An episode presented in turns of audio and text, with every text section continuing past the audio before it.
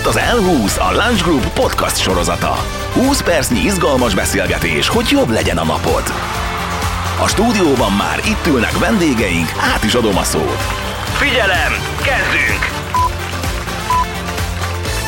Napjaink felgyorsítója a digitalizáció, azonban ennek nem csak pozitív hatásai vannak, a csalók is szakosodnak például a digitális tére, és azokra vadásznak, akik még nem alakították ki védelmi rendszerüket, vagy épp bele sem gondolnak, hogy ilyen átverések csalások vagy adatszivárgások részesei lesznek. A mai epizódban abban segítünk, hogy hogyan vedd észre azt, ha esetleg egy ilyen úgynevezett scambe futnál.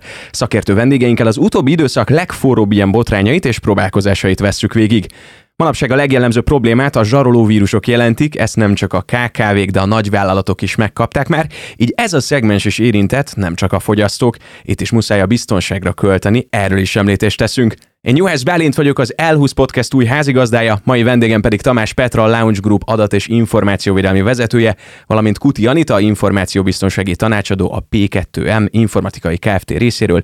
Üdvözlet, hölgyeim! Szia, köszönjük a meghívást. Köszönjük, sziasztok! Én is köszönöm, hogy eljöttetek. Kezdjük ott, hogy ti az utóbbi időben kaptatok-e bármilyen ilyen scam levelet, mert, és képzeljétek el, a podcast felvétel előtt két nappal én kaptam egy ilyet. Jó reggelt kívánok, örömre szolgál, hogy felveltem önnel a kapcsolatot néhai ügyfelem öröklésével kapcsolatban, akivel azonos családi nevet visel. Ha esetleg érdekelne, kérem, hogy további részletekért írjon nekem Albert Dó ügyvéd. És az tényleg megtörtént. Ilyen jellegű levelet még nem kaptunk. Nálunk közvetlen kollégák, illetve ismerősök körébe, ami, ami legtöbbször érkezett, ugye ezek a tavalyi évnek szerintem egyik slágere volt a csomagküldő szolgálatos SMS-ek, csomagja érkezik, kattintson a linkre. Pont a karácsonyi időszak a legveszélyesebb, ugye, amikor egyébként is mindenki rendel. Láttunk olyat, ami közüzemi számlának volt álcázva. Találkoztunk uh, kolléganőm révén olyan weboldal, ahol megrendelt terméket kifizette, és nem érkezett meg. Ó, és akkor ebbe bele is mennek, tehát hogy hiába vagyunk valamennyire felkészülve ezekre, azért sikerül átcsúsznia. Igen, itt is a jó indulat. Testvérétől kapott egy linket, ezt szeretném tőled születésnapomra, jó hiszemen megrendelte, és utána utána néztünk a magának a weboldalnak, és persze kiderült, hogy már több megjegyzés érkezett, hogy ez egy kamu weboldal, úgyhogy innen ne rendeljen senki, de ugye ezt előre nem nézte.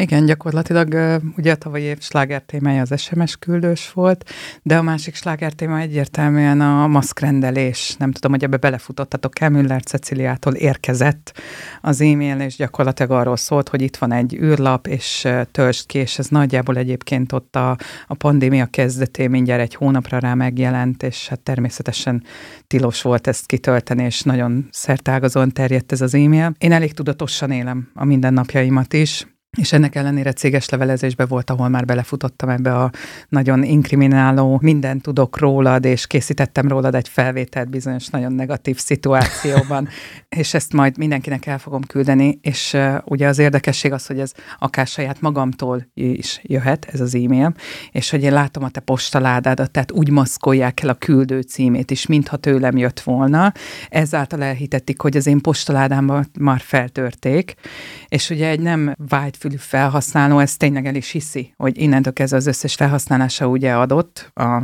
hacker számára, miközben hát közel sincs erről szó, és hát szigorúan tilos ezekbe beugrani, ezeket természetesen törölni kell, és nem szabad ezeknek bedőlni. És mit gondoltak, vagy mit tudtok arról, kik állnak a másik oldalon? Tehát unatkozó tinédzserek, megőszült hackerek, vagy akik izé eltolták magukat az asztaltól, felálltak az irodai környezetbe, és azt mondták, hogy akkor most szerencsét próbálják, mert egy ilyen levelet megkomponálni, amit éppenséggel a tiszti főorvos ír, az egy, tehát magyar emberek készítik, gondolom, nem robotok és mesterséges intelligencia. Hát nem feltétlenül bármelyik te készítheti ezeket a, a leveleket. Ugye pont arról beszélünk, amit felolvastál, ugye annak a magyarsága nem túl e, szofisztikált, tehát ebben az esetben szó sincs akár egy magyar ember közbeavatkozásáról. Mindenki azt gondolja, hogy ez tudatos támadás, aminek ő áldozatul esett, miközben sokszor nem. Sokszor ezek gépek, robotok, teljesen automatizált e, támadási folyták, e, típusokról van szó, rengeteg nevet tudnánk itt felsorolni, de én azt gondolom, hogy a hétköznapi felhasználók számára teljesen mindegy, hogy ezt minek hívják azt a fajta támadást. Nagyon fontos a, a, az ő tudatosságuk. Tehát nagyon sokszor gépek vannak mögötte, és nagyon sokszor természetesen már célzott támadásról van szó, de az inkább hozzáteszem vállalati környezetbe, KKV vagy egyéb környezetben jöhet szóba, amikor célzott támadásról van szó. Ha célzott a támadás, akkor azért mindig általában megelőzi egyfajta információgyűjtés, rengeteg publikusan elérhető információval rólunk közzétéve, különböző közösségi médiákban, abból egy nagyon sok adatot le tudnak gyűjteni. Nekem a kedvenc tevékenységem például metronőve hallgatva mobiltelefonálásokat, vagy akár megnézve ki hol dolgozik. Tehát fél pillanat alatt ugye le lehet másolni egy belépőkártyát, miközben csak odaállok a metrón az illető mellé. Tehát előtte egyfajta social engineeringet lehet, vagy egy, csak egy kutatást tenni az adott illetőnél, és célzott támadásnál azért ott már nagyon szofisztikált fajták vannak, és ha célzott támadás van, ott már nehezebb védekezni. Tehát az adat az érték. A bankszámlaszámod, a tajszámod, a neved, a személyigazolvány számod, a, anyja neve, tehát minden, ami személyazonosító adat, ezek értéket képeznek, és gyakorlatilag piacuk van. Főként a pénzünkre mennek, nem? Tehát, hogy az a legvége. Az Az adatra? Az adat többet ér, mint a pénz? Hát az adat pénz. Természetesen az adat az mindent visz gyakorlatilag, hiszen azzal a személyazonosságot lehet lopni, azzal egy csomó mindent el lehet érni. És mondjuk, hogy tüntetik el a nyomukat maguk után? Tehát, hogyha megszerzik a pénzt, meg az adatot, tisztára kell mosni, vagy nem tudom. Tehát, hát hogy ugyanolyan ez... jók a szakmájukban, mint mi. Aha.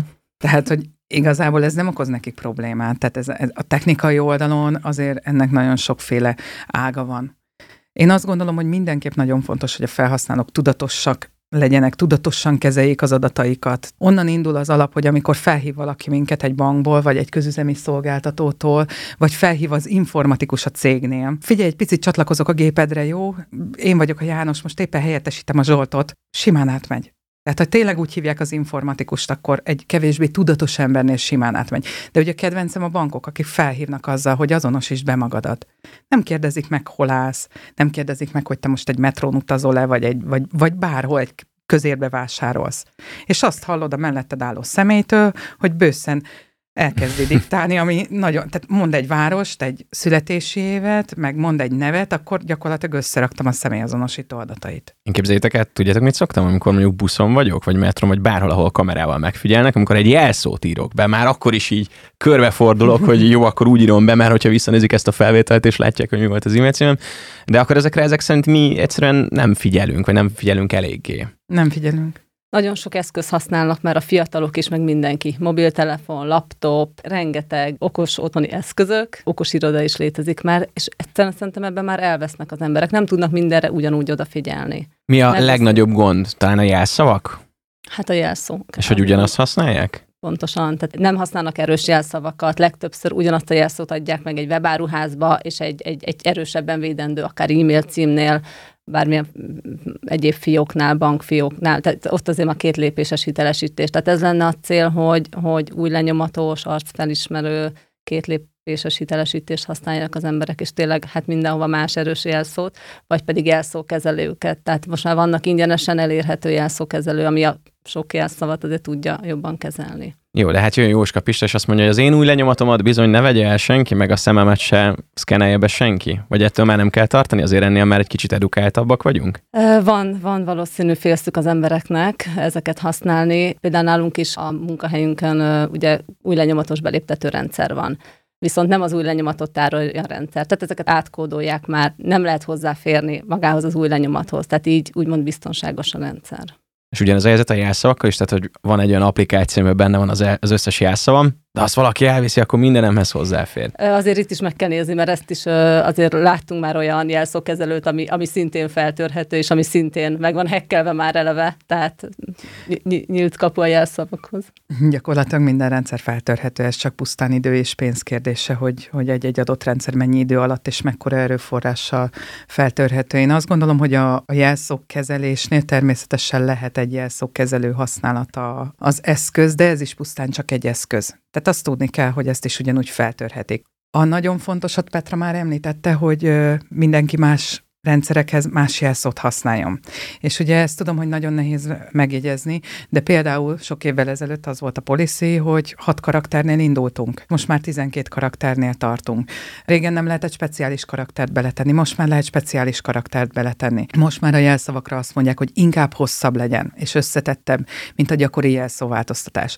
Pár évvel ezelőtt akár 42 napon gyakorisággal változtattattuk a jelszavakat. Ennek az lett a következmény, hogy mindenki nagyon ügyesen papírra írt, megtanulta, illetve mindenki megtanulta, hogy 12 hónapból áll egy év, ergo nagyon egyszerűen voltak kikövetkeztethetők a jelszavak. Ugye nagyon fontos szempont, hogy ne tartalmazzon most már a felhasználó nevedet, olyat, amiből egyértelműen téged azonosítani tudunk, gyermekek nevét, kutya nevét, macska nevét, kedvenc virágodat, tehát hogy ne teljesen egyértelműen hozzád köthető legyen a jelszó. Szoktuk javasolni például legyenek valamilyen jelmondatok, valami fontos esemény, ami csak neked fontos, és annak az első két betűit rakd össze, és mozaik szavakat használj. Már az is megzavarja a rendszereket, hogyha közbeékelünk mondjuk a közepére egy speciális karaktert, egy felkiáltó jelet, egy, egy százalékjelet, vagy bármi hasonlót. És a mostani előírás, vagy, vagy hogy is mondjam, ajánlás szerint inkább legyen hosszabb egy jelszó, kevesebbszer kelljen változtatni, és tudja a felhasználó megjegyezni. Tehát ne legyen rákényszerítve, hogy egy jelszókezelő alkalmazásba tegye, vagy, vagy hasonlóba. Engem is megkérdeztek talán három vagy négy évvel ezelőtt, hogy melyik jelszókezelő alkalmazást ajánlanám. Én nem ajánlok egyet se, mert nagyon fontos, hogy mi technológia függetlenek vagyunk azért alapvetően. Mindig megvizsgáljuk, hogy mi, ki mit, mire szeretne használni. Aztán kiválasztott az illető egyet, két nap múlva törték fel. És én is azt mondtam, hogy az látszólag jól nézett ki látszólag megfelelő volt. De, mint mondtam, minden rendszer feltöréséhez csak idő, pénz és energia kell. Jelszavak esetében azt a témakört is megnyitnám, hogy mondjuk idegen számítógépeken, idegen eszközökön lépünk be, és mondjuk bele se gondol az ember, hogy rögzítik azt a jelszót, vagy azt a billentyűleütést. Ez mennyire jellemző? Szerintem nem is kell hozzá idegenhez belépni. Saját hát, eszközünkön is? Saját eszközünkön maga a böngészők ezt a kényelmi funkciót felkínálják neked, akár egy Explorer, akár egy Chrome. Otthon van a kis számítógépünk, amit használunk négyen. Még azt a kis nüansznyi, hogy is mondjam, tudatosságot se tesszük meg, hogy mind a négyünknek más fiókot csináljunk a számítógépen. Ha nagyon-nagyon tudatosak vagyunk, akkor még lehet, hogy jelszóval is védjük, vagy nem mert otthon van, és azt gondoljuk, hogy fizikai biztonságban van. Majd aztán odaadjuk a gyereknek, a gyerek meg lazán elkezd ugyanabban a fiókban mondjuk World of Tanks-et, tök mindegy, mit játszani. És ugyanazokkal a rögzített jelszavakkal fog be rögzítődni egy játékba, és ott már kiadtuk a felhasználó nevünket, jelszavunkat, és már nem is tudjuk. Mert a gyerek két kattintással fogja ezt megtenni. Mobiltelefonon ugyanez a helyzet. Megnézem azt a szülőt, aki soha nem adta a gyereke kezébe a mobiltelefont három percre, hogy ezt most el kell ezt most el kell intéznem egy ügyfélszolgáltól, légy szíves, A két hölgy összenézett, igen. Biztos, hogy ilyen nem volt, és a gyerek mit csinál? Letelepít egy játékot, next, next, finish. De mi is ilyenek vagyunk. Mikor a LinkedIn-nel először ismerkedtem a telefonomon, megkérdezte, hogy nem megkérdezte, azt mondta, hogy az összes névjegyemhez szeretne hozzáférést kérni. Én pedig mondtam neki, hogy én meg nem szeretném megadni, és elbúcsúztunk egymástól az applikációval. Aha. Tehát az emberek egy applikáció telepítésénél nem nézik meg, mire adnak engedélyt és csak annyit csinálnak, hogy next, next finish. Nagyon jó, kényelmes. Múltkor egy előadáson pont hallgattunk eh, erről, a mobil alkalmazásokról. Említettek egy zseblámpa funkciót. Kötelezően be kellett x hogy hozzájárult ott is a, a helyadatokhoz, fényképeket készítsen. Egy zseblámpa funkció. Volt egy statisztika, hogy mennyien töltötték le ezt a zseblámpa alkalmazást, amikor a telefonokon ott van a zseblámpa funkció, de hogy már erre is az emberek képesek egy mobil alkalmazást letölteni. És akkor a valamilyen corporation és... szépen rendelkezik mindenféle adatunkkal. Igen. Merre jártunk? Mit csináltunk? Regisztrációs adatokkal?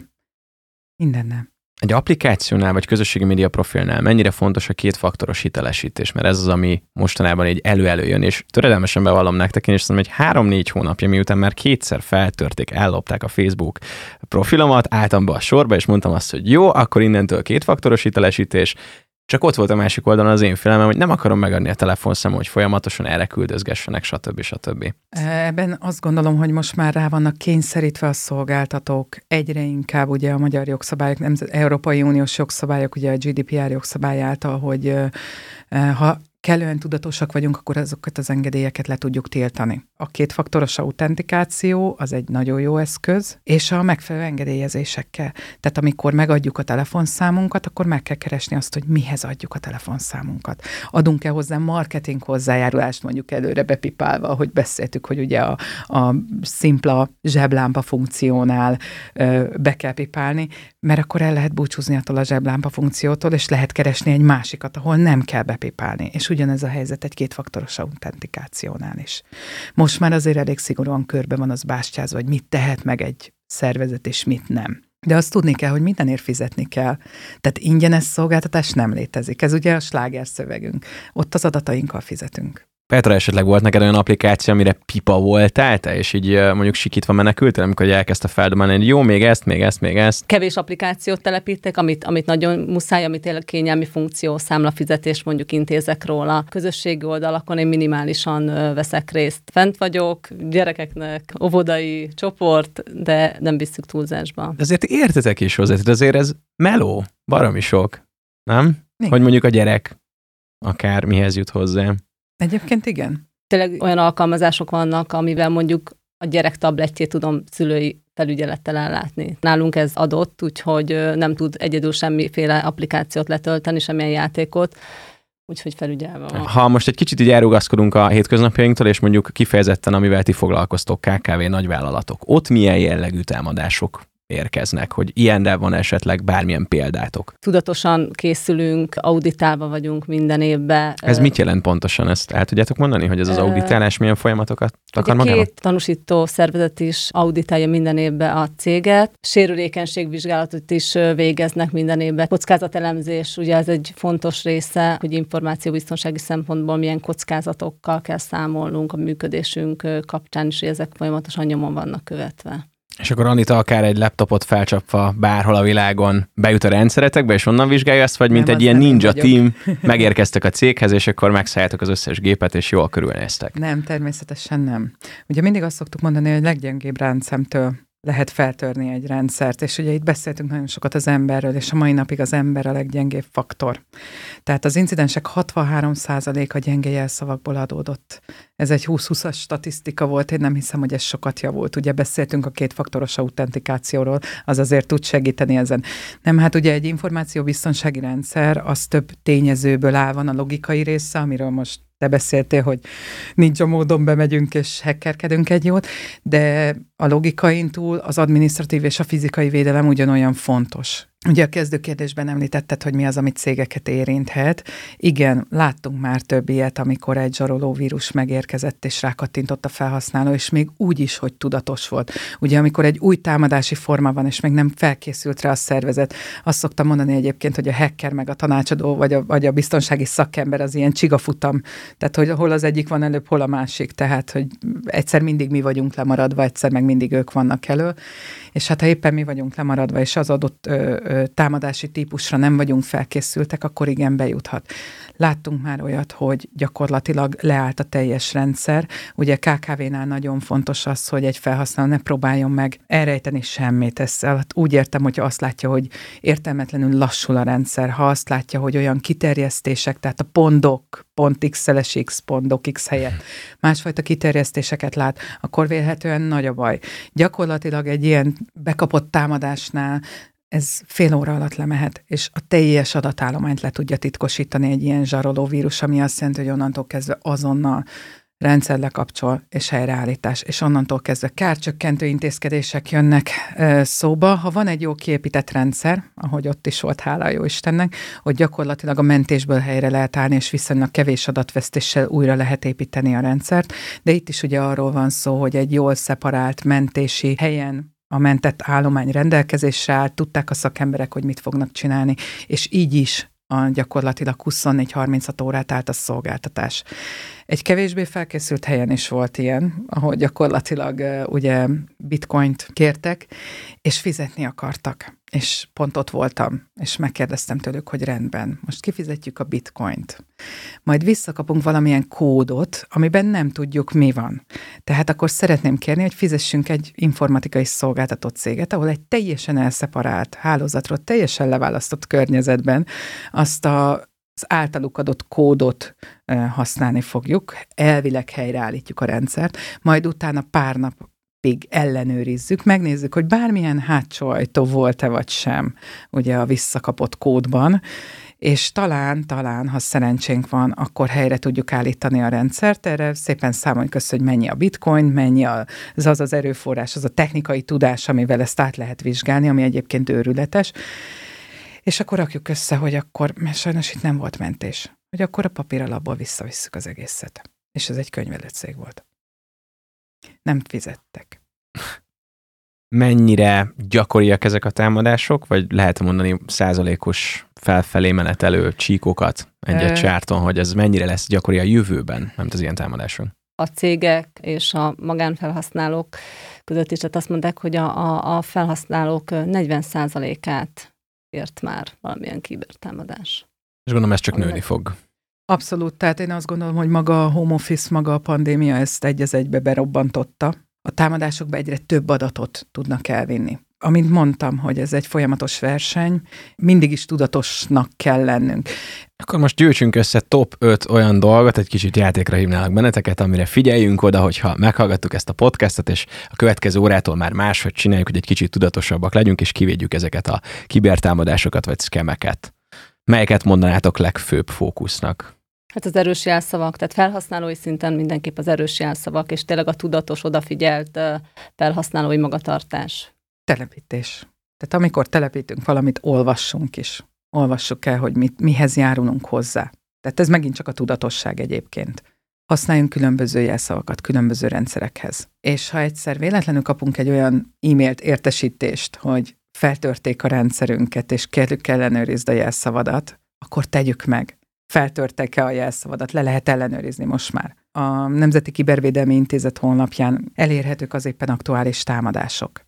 Ott elérhető egy olyan link is, ahol le lehet ellenőrizni dokumentumokat, weboldalakat, hogy az egy hackelt weboldal, vagy nem hackelt weboldal. Vagy a dokumentum tartalmaz-e olyan malvert, vagy bármi egyebet, ami számunkra káros lehet. Úgyhogy mindenképp a tudatosságot erősítenénk mindenkiben. Hát bízom benne, hogy mindenkinek átment az üzenet. Én tanultam tőletek, és most már jobban fogok hinni a kétfaktoros hitelesítésben, meg abban is, hogy a jelszavamat egy kicsit tarkában alakítsam ki. Kuti Anitának, információbiztonsági tanácsadónak a P2M informatikai Kft. részéről köszönöm, illetve Tamás Petrának a Launch Group adat és információvédelmi vezetőjének is, hogy eljöttetek, és hát akkor uh, hacker támadásmentes, további szép hetet, napot nektek. Köszönjük, Köszönjük. szépen. Köszönjük.